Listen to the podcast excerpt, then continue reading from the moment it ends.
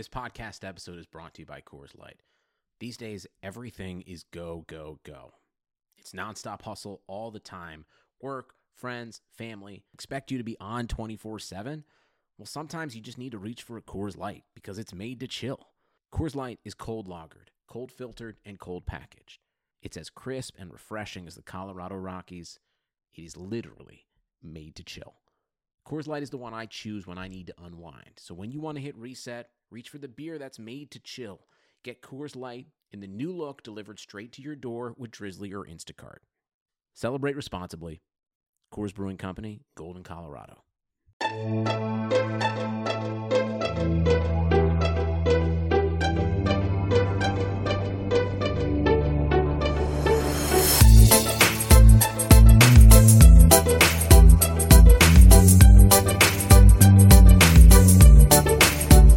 Hey there, Knicks fans. How you doing? It's your boy Jonathan Macri with you for another episode of the Knicks Film School podcast. We are coming at you, recording on a uh, Thursday afternoon. So if any craziness happens on Thursday night, I can't imagine what crazy thing could ever happen with this team. But you never know. Um, we won't be talking about it here. The we, of course, someone that I am proud to say now is a colleague of mine. Uh, can I introduce you as New York Knicks beat reporter? Is that appropriate? Sure, I guess. I don't know. Are we any more beat reporters now than we were before? We I don't. I, I don't. Given a wonderful opportunity to actually cover games. I don't think one credential makes you a beat reporter. I think the whole. I don't. I should probably know the genesis of where the word beat comes from in beat reporter, but I, I'm not going to pretend that I do. It's Um, uh, it's sort of. I sort of know it. It's it, beats aren't exclusive just to sports. It's you know, it's across all of newspapers. Um, but there's a consistency implied. exactly. It's like Yeah. walking a beat, you know, as a cop or whatever. It's there like you you're go. doing the, you're doing the same thing every day. So it's like you could be on the crime beat, you could be on the Knicks beat, you could be on the you know, um, whatever So police then- beat, you know, whatever. It, I, all of them seem to center around crime. Those are big. Those are big ones. But well, the Knicks are, are something of a crime scene at, at, at times. Um, so I guess then, Alex Wolf, I cannot introduce either of us as Knicks beat reporters. I could introduce us as uh, colleagues in arms uh, in that we both got to walk through the um, Knicks employee cafeteria on our way to the, the Fizdale press conference. Did you grab any food, by the way, uh, when you covered the game? I did. I got a um, Carnegie Deli roast or uh, roast beef, corned beef sandwich. Ah, how was it? Very good. It was good. It was good. I mean, I've had Carnegie Carnegie Deli uh, corned beef before. I did not realize they had that at the Garden, which was a pleasant surprise. So I did the fuku uh, chicken sandwich, which I'm yeah, see, they didn't they didn't have that when I was there. I think they just like picked different things depending on the night. I, I was Yeah. a big fan. There was there was someone who was most definitely a beat reporter that was not a big fan of it. I won't um, I won't say who that person is, but um, I, I, I respectfully disagree with their opinion on that sandwich. It was very good. Um, so let's see. Um, the New York Knicks, New York Knickerbockers are four and ten. Um, they have won three of their last seven games, th- with the exception of of um, the night against Cleveland. They've been, I don't know, competent. Are they a competent You, team? you could argue the night against Chicago they were pretty incompetent I- just I by how hard they got blitzed in the fourth quarter. That you know, but I keep I keep thinking about that game because I keep wanting to say, with the exception of one game, blah blah blah blah blah, and like, if you were going to draw up a game plan for the fourth quarter of that game, wouldn't the game plan be let let the kid who's shooting twenty, let the rookie, excuse me, teenager who's shooting twenty one percent from deep shoot it every time he wants, even after he's made like the first one or two or three, like I I, I don't know, I'm If he makes one or two, fine. But once he hits like the third or the fourth, then maybe start shadowing him a little See, bit this more. is that what- was that was my exception. This is where I the math teacher in me is coming out. The uh, theoretically, every one of those shots was a shot that Nick should have wanted him to take more than the previous one because the odds are that he will. The odds increase with every shot, but that's not really how basketball works, I guess. No, not quite. I mean, Not it's quite. it's a game of runs. You know, it's a game of runs for the teams and for players. That's you know what I mean? Like Coby White is definitely. I mean, if you read the scouting report on him, regardless of what his his uh, shooting percentages were for his first 12 games of his career, 10 Yeah. games, whatever it was at that point, No, he could shoot. He's a shooter. you still know he could shoot. I mean, Yeah. they literally worked him out. They know him very well. one, one, one. Well, Phil Jackson wasn't there, so nobody theoretically slept through uh, the workout. So yes, they they should no, have known because him. Fizdale, Fizdale spoke very kindly of him after the game. Like, was like, oh, I remember that from our workout, blah, blah, blah. He can definitely heat up. It's like, okay, so you knew this. That's good to know. You knew. you knew. Um. All right. Regardless of that, I'll ask you: Are is are the New York Knicks a competent? I actually kind of want to ask this in a two part question. Are the New York Knicks a competent basketball team right now, in your estimation? And part sub part A of that question are is do you have any more faith than you did um, what was last Sunday, uh, ten days ago, um, that they are a competent basketball organization?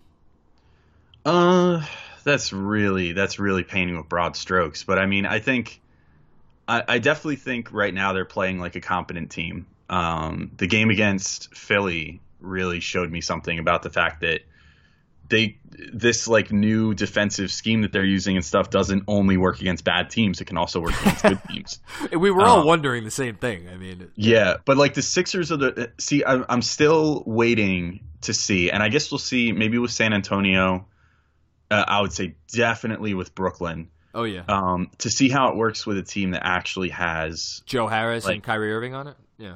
No, I was gonna say above average um, perimeter shooting. Well, I mean, Jo- Joe Harris and, and Kyrie Irving, I would say, are both. Oh yeah, yeah, yeah, yeah. I mean, I guess yeah, those two. Uh, But I mean, other than just that, you know, like as a team, Oh you know yeah, I mean? no, Like, for sure. Yeah, like the Nets are like built to be a perimeter shooting team. Like they, in addition to those two, they they basically built the whole roster to be able to shoot threes, more or less. You know, other than like DeAndre Jordan and Jarrett Allen. Um, but other than that, they're looking for that from pretty much every player. Uh, the Spurs sort of do that as well. I mean, maybe not quite as much because they do a lot of mid range, which I think we might potentially see another really good effort from the Knicks again on Saturday. Saturday's the next game, right? Uh, That's Saturday, San Antonio. Sunday's Brooklyn. Then Yeah. uh, yeah, Toronto. Then So- Philly and Boston.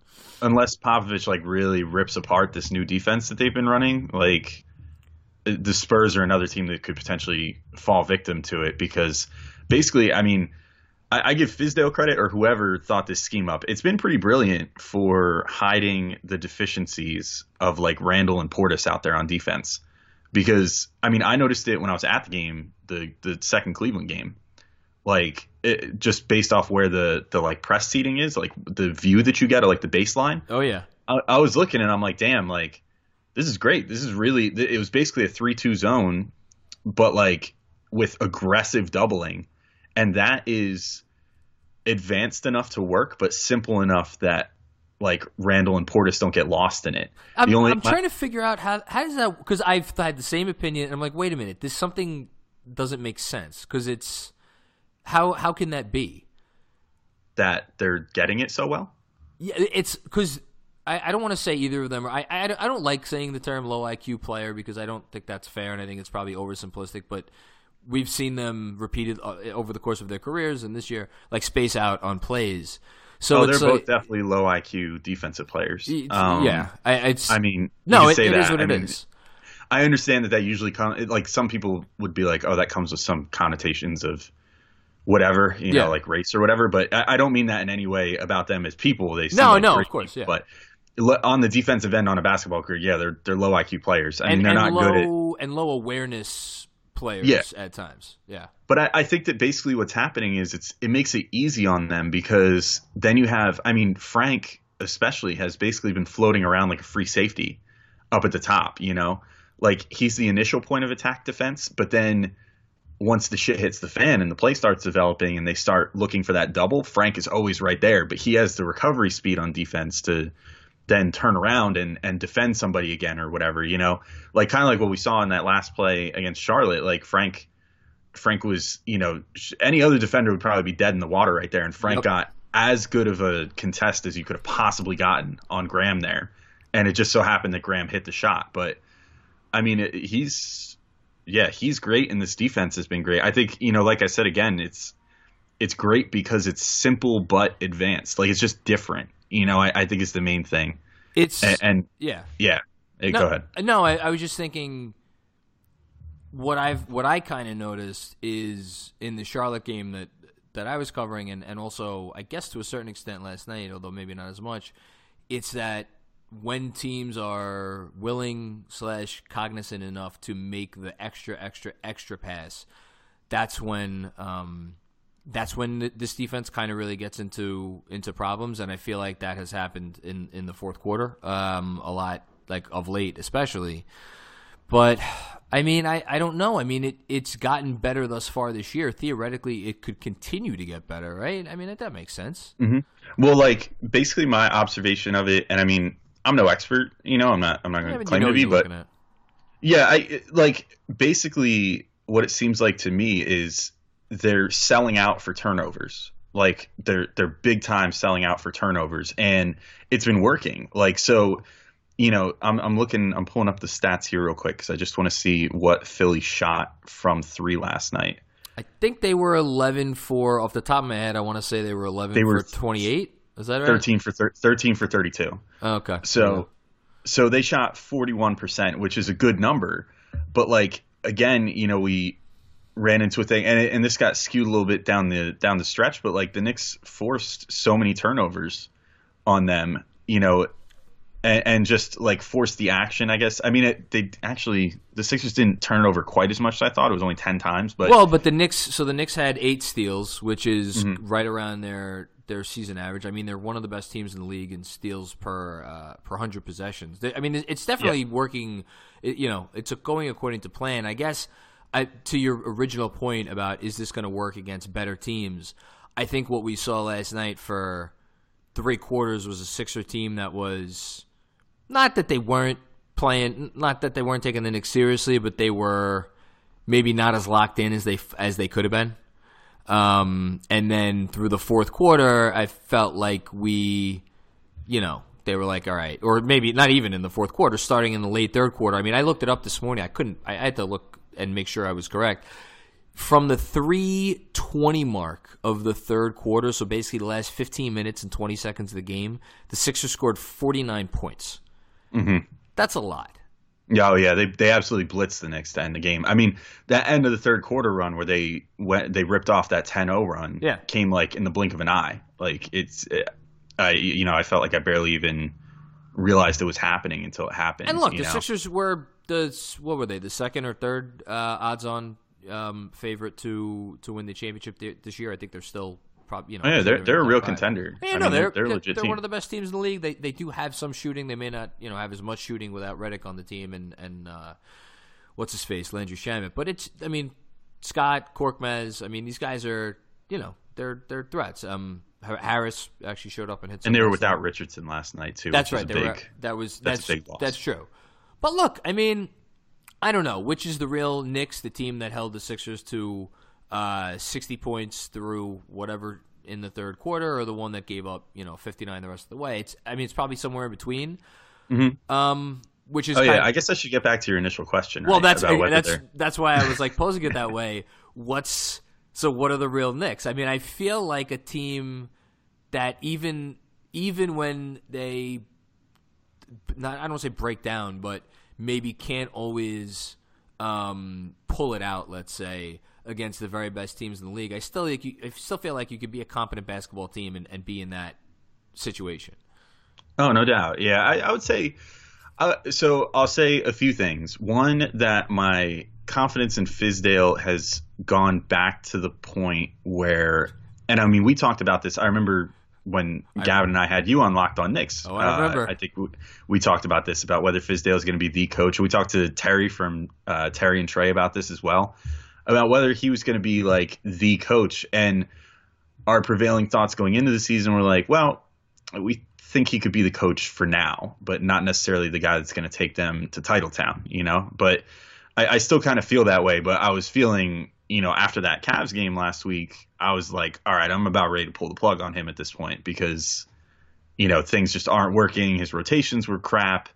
They had no defensive identity. They had no offensive identity, and they still don't really have an offensive identity, which is still kind of a problem. Well, they Um, They have one. I don't know if it's a good one. Yeah, they have one. And it's not a good one. I mean, because really, what happened yesterday too was you had Frank Ntilikina out there running things, and he didn't get a lot of assists, but obviously he scored a ton of points yesterday Yeah. by his standards, um, 17, which is like may as well be 50 for Frank.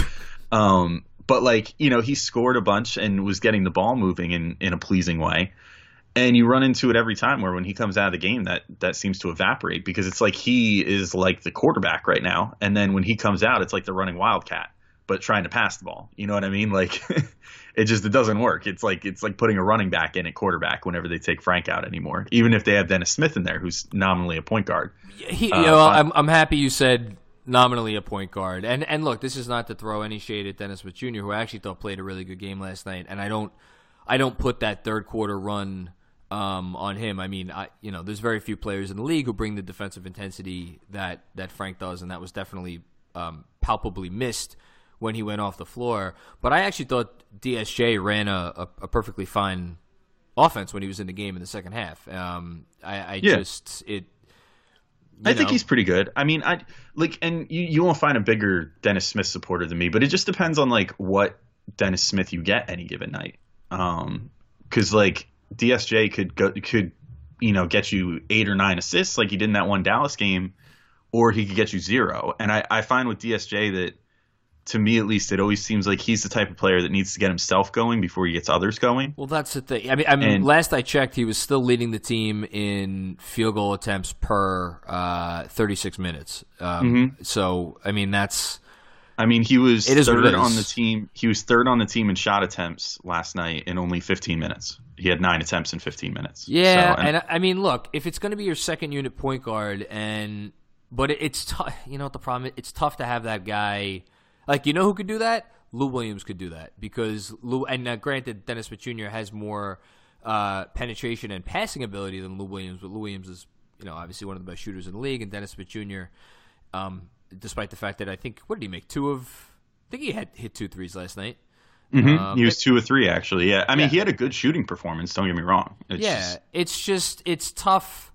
I, I don't know. It's tough. You need to have a really, I feel like specific type of second unit for that to work. And also, it's like that that kind of puts because I think that's we're now we're getting to the whole reason why Trier's not playing. Trier's not playing, in my opinion, because it's like they have this like ball movement thing going on the first unit, the second unit, and then with DSJ, it's when if like kind of what we're talking about when he's at his best. It's not really it's not really that type of offense where the ball's like pinging around. It's more like, like you said, I'm going to get myself going and then I'm going to generate offense off of myself.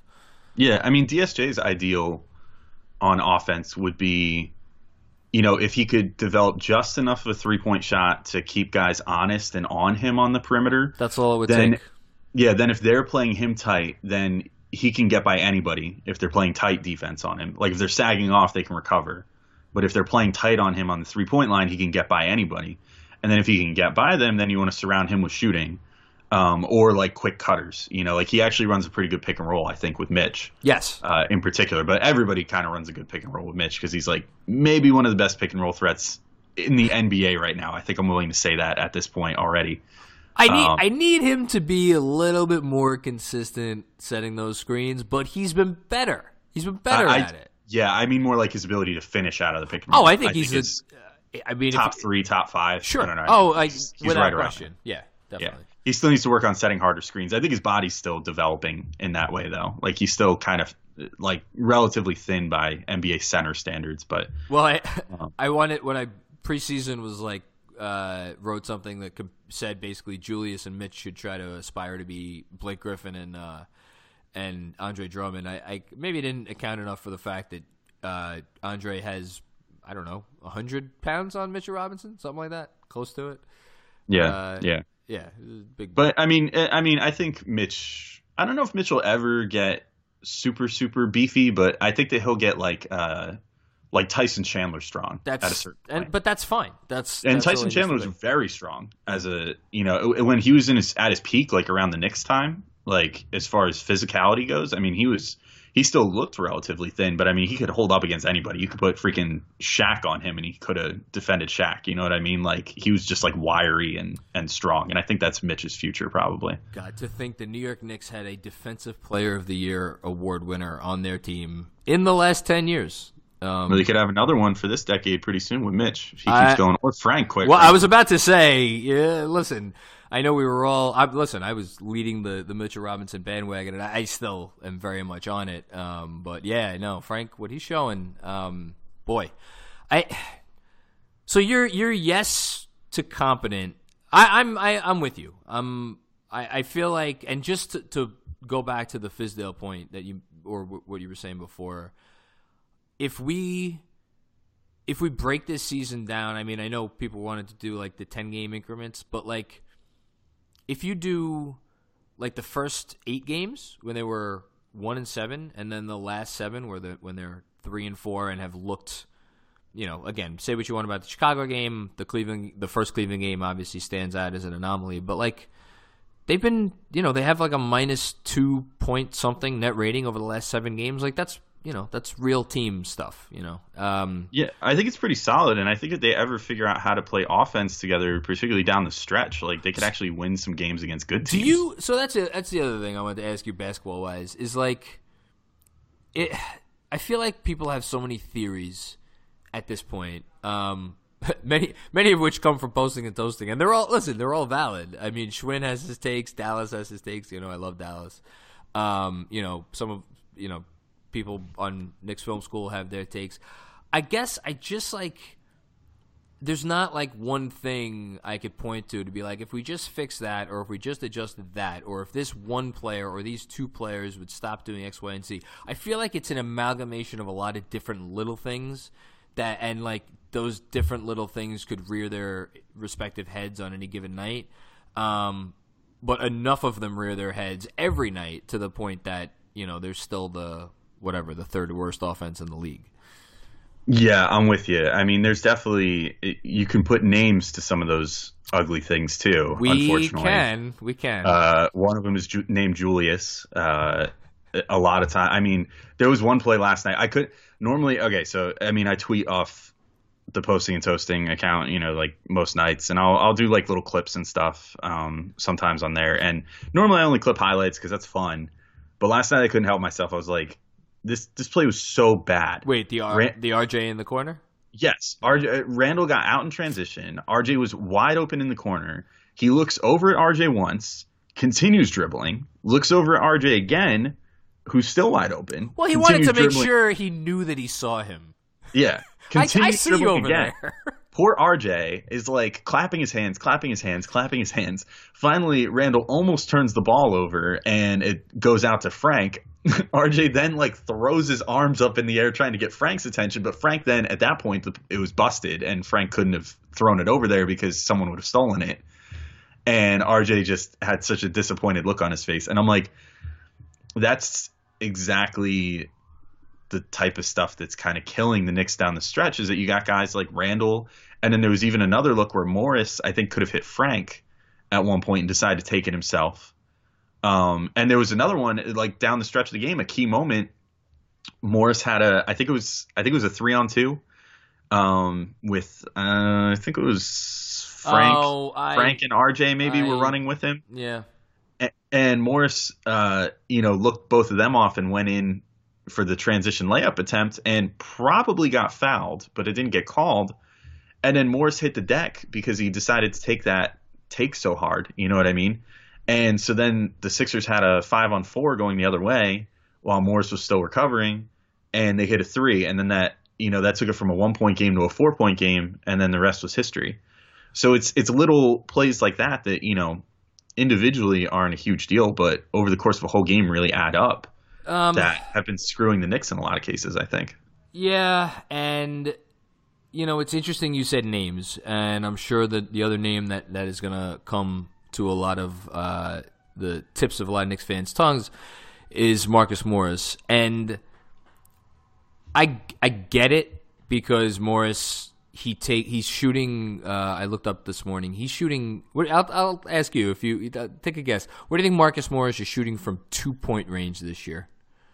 Oh well, I actually I kind of cheated because I was looking at the stats right before. I didn't look at his two point percentage. I know he's shooting about forty percent overall and forty five percent from three. So I'm going to say about like thirty seven. 37 exactly. Yeah, if I Yeah. if I remember correctly, he's shooting 37% from 2.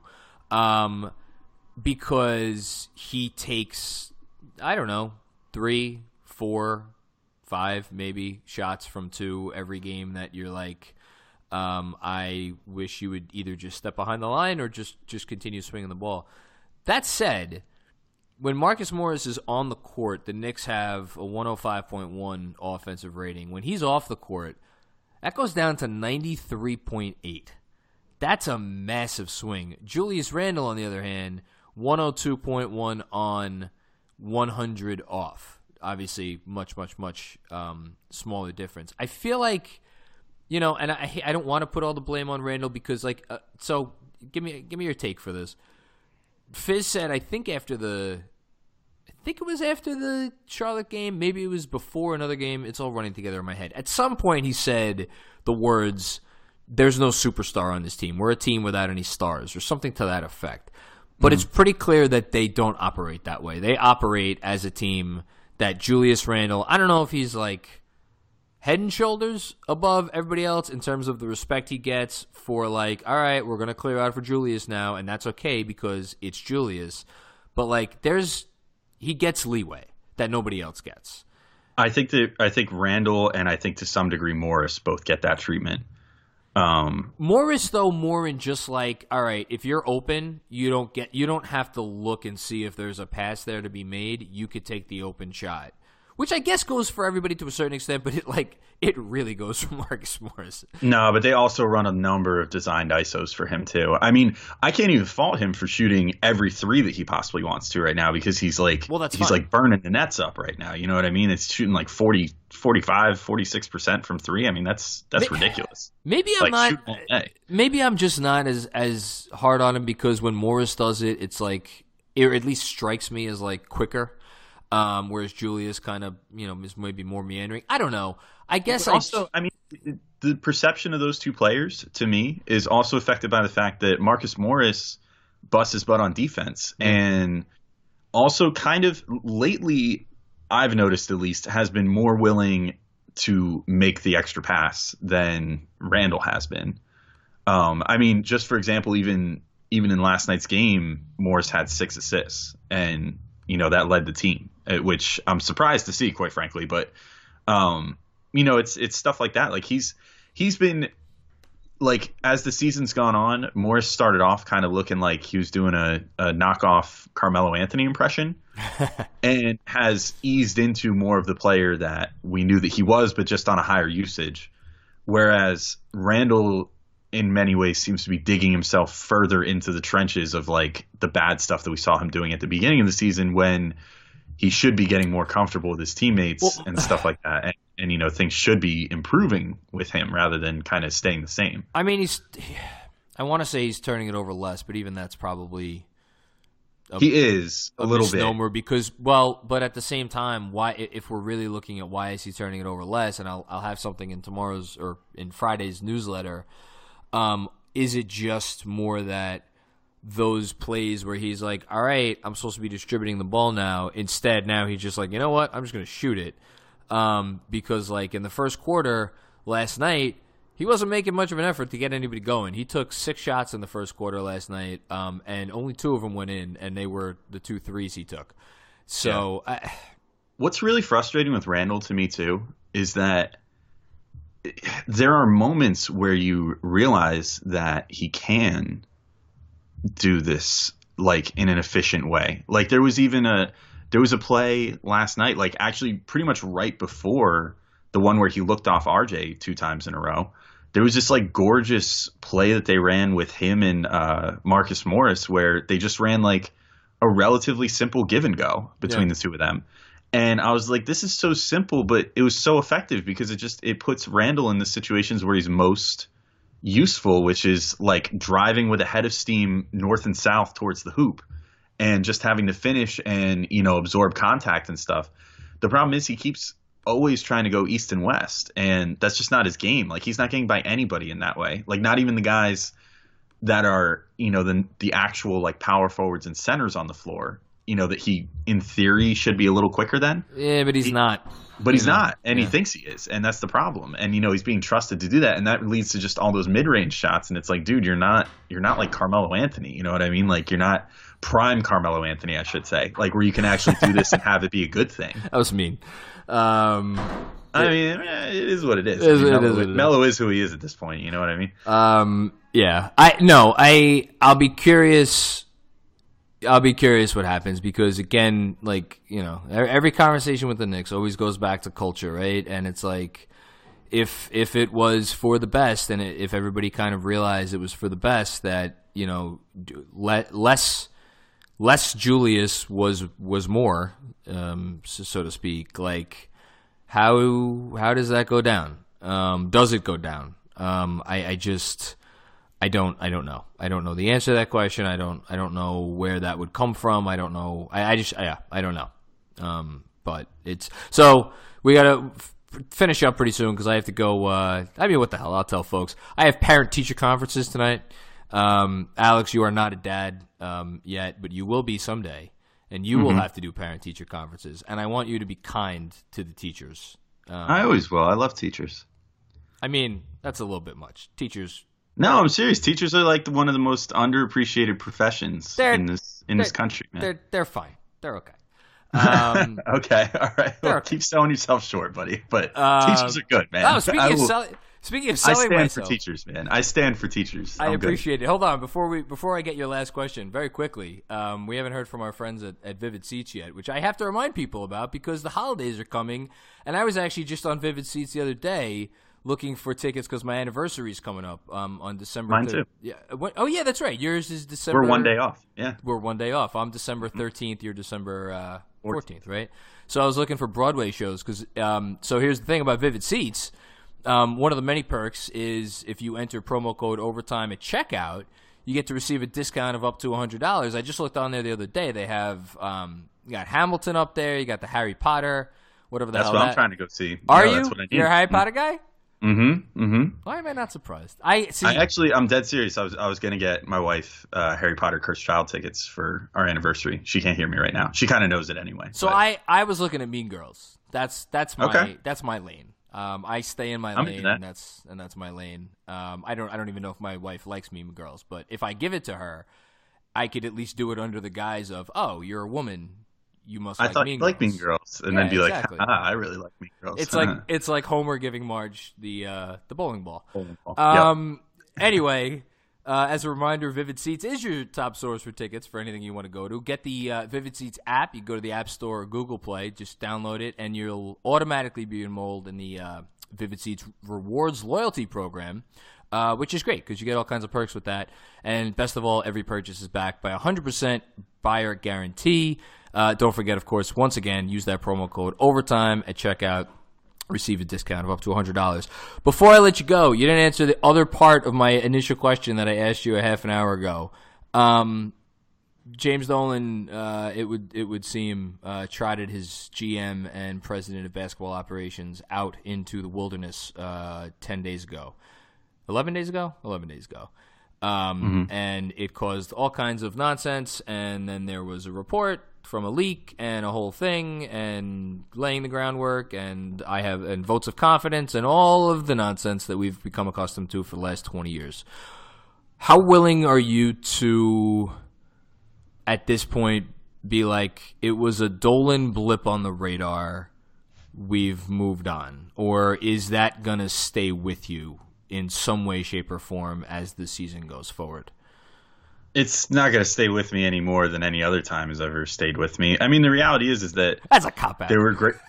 yeah, well, no, I, but it's the truth. There were there were greater expectations coming into this season than there were for last season. And last season, all the losing was taken in stride. Fizdale not coming up with rotations was taken in stride because everything was under the guise of this year doesn't matter. We're tanking. Like we're not tanking, but we're tanking. And you know, it, it was pretty obvious that Fizdale was basically just told try out everybody in every possible configuration. Half these guys probably won't even be here next year. Just figure out something, you know, and then we'll reevaluate at the end of the season and all that stuff. Um, and that was basically all it was. But then this year, you know, they spent money and but they they didn't just spend money on on filler players. They spent it on guys they thought could start the long road back to potential relevance. They spent know? it on Julius Randle. they spent it on Randle, which you know, you, I, I think you and I and most people were like, okay, that's a smart spend, you know, for the amount of money they did, relatively low risk. But you know, they got Morris, they got Portis, they got you know all these other guys, and you know Morris and Portis, you could well, and Portis in particular, you can make a case for like why did they spend that money on him? Hey, But- listen, of all the guys, I mean, look, say what you want. Payton's been hurt. Randle's been what he's been. Um, you know, Por- Portis fills his role, but sometimes is like all the worst parts of Julius Randle turned up to eleven. I, Um, I, you So- know, I, I don't know. I think I have a soft spot for Bobby Portis. That might be my one of my flaws. I, I, I kind of like Bobby. I'm not gonna. I mean, I like him too when he's playing within himself and playing well, and sort of with. Uh, I shouldn't even just say within himself. When he's playing within what the team wants to do, I like him. But every once in a while, he hijacks it and Yeah, you know, and look, turns I- into the all Bobby of these hour. guys are, are flawed. I mean, I think I think that's what you're you're you're they're, they're, yes. they're- Anyway, so to to get back before we go too long again, and I keep you away from all those all those uh, parents all, waiting the, for all you. those bloodthirsty parents. Yes. Yes. Um basically I would say that I'm not like I'm not willing to be like, yes, James Dolan, I love him. I never want him to sell the team, whatever. But I don't feel any different about the team now than I did then. And at that time, I was in agreement with the front office that if things didn't change, or uh, the front office, or by proxy, James Dolan, that like that Cavs game was an embarrassment. And if things didn't start turning around after that, I would have been totally on board with firing Fizdale also because I think it, you know, it's like it would have been irresponsible not to fire him if things kept going that way because you can't just keep like you know farting away like a whole half of the season or whatever and then finally eventually like just for optics you know letting him like quote unquote have his chance or whatever and then get fired Yeah. um, you know, if he was performing that badly, which he was to that point, then you fire him. But now it seems like maybe he was keeping this new defensive scheme in his back pocket. Maybe things legitimately were taking that long to to gel. Well, like maybe it's possible he might have had a particular opponent in mind to unleash this defensive scheme on and, and kickstart things. Because that does happen in sports. You know, you, you game plan this and be like, We're, we've been practicing this for weeks, and I'm going to bring it out in this game against this opponent because I think it's going to be the most useful there, and then we'll ride it from there. Um, I mean, look, there's no way to know this I- for sure, but like, it, did the press conference give them the necessary kick in the ass, or was this coming anyway, and the press conference just stands as a, a black a black eye on what would otherwise be a, if not uplifting season at this point, um, more like an, something with like more more overall league wide positivity than there probably is because people will look past any good things that are coming out of this team right now. I'm not, I'm not saying us. I'm talking about league wide. And listen, perception matters. We know this. Um, and and they're going to focus on what happened a week and a half ago. That's I guess that's my only thing. Yeah, I think that I think if the Knicks end up playing like they have these last few games Oh, yeah. for the rest of the season For sure. and at least staying people will forget all about the press conference I, agree if with they that. I agree with that. if they fall back down, you know, and they start getting blown out again, Fizdale eventually gets fired, sure, people will look back at that press conference and be like, oh, that was where everything changed. And, you know, people will write their clown hit pieces on the Knicks and whatever, but that's going to happen regardless. You know, even if the Knicks have their best case scenario this year and end up, you know, eighth in lottery odds or something like that, there's going to be people writing pieces at the end of the year and during the offseason saying everything was a failure. They didn't even come close to the playoffs, blah, blah, blah. Like, they only won 27 games or whatever, you know, they might end up winning. And, Yeah.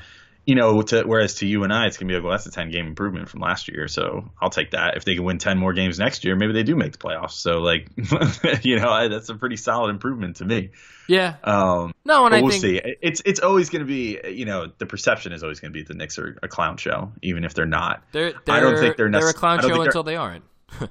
Yeah, exactly. And I don't think they're any more of a clown show now than they were a week ago. Let's put it that way. I I, I, Um, I think that's fair, and I think that's um, Yeah.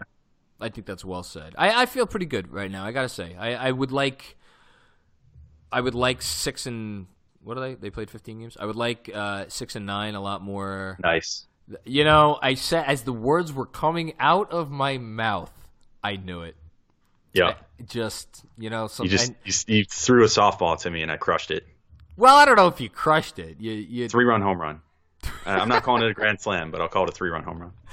And on that note, um, Alex, uh, thank you for making time today. This this was fun. I just I wanted to, I don't know. I felt like we needed one of these little like kind of state of the Knicks uh, podcasts, and there there is literally no one in the universe that I would rather do a state of the Knicks podcast with, other than maybe JB. But JB's state of the Knicks podcasts veer off into they veer we veer through the woods and then we go up a mountain and then we go like into a like a hot air balloon and go to like a different continent um talking about god knows what. Um but with you it's it's more uh you know we're a little bit more grounded so i Well, it's the it's the host in both of us that we're able to keep things at least somewhat on topic and remember what we're supposed to be talking about. this, this is true. Uh thank you very much for hopping on. Um anything you want to plug promote before you go Yeah, I mean, I'll just plug all of my various ventures. Uh, you can find me on Twitter at the Look, Alex Wolf. go on the internet and you will find alex wolf that's really Yeah, you can, you can find me on Twitter at the Alex Wolf. You can read me on Posting and Toasting sometimes, SB Nation's blog. Uh, find them at PT Knicks blog. Find me tweeting there during games. Listen to Locked On Knicks. The uh, I, I I always feel weird saying it, but it's the best Knicks podcast in the world. Um, it's a great Knicks is good, too. podcast Yours is good too. Uh, the one that I'm on right now.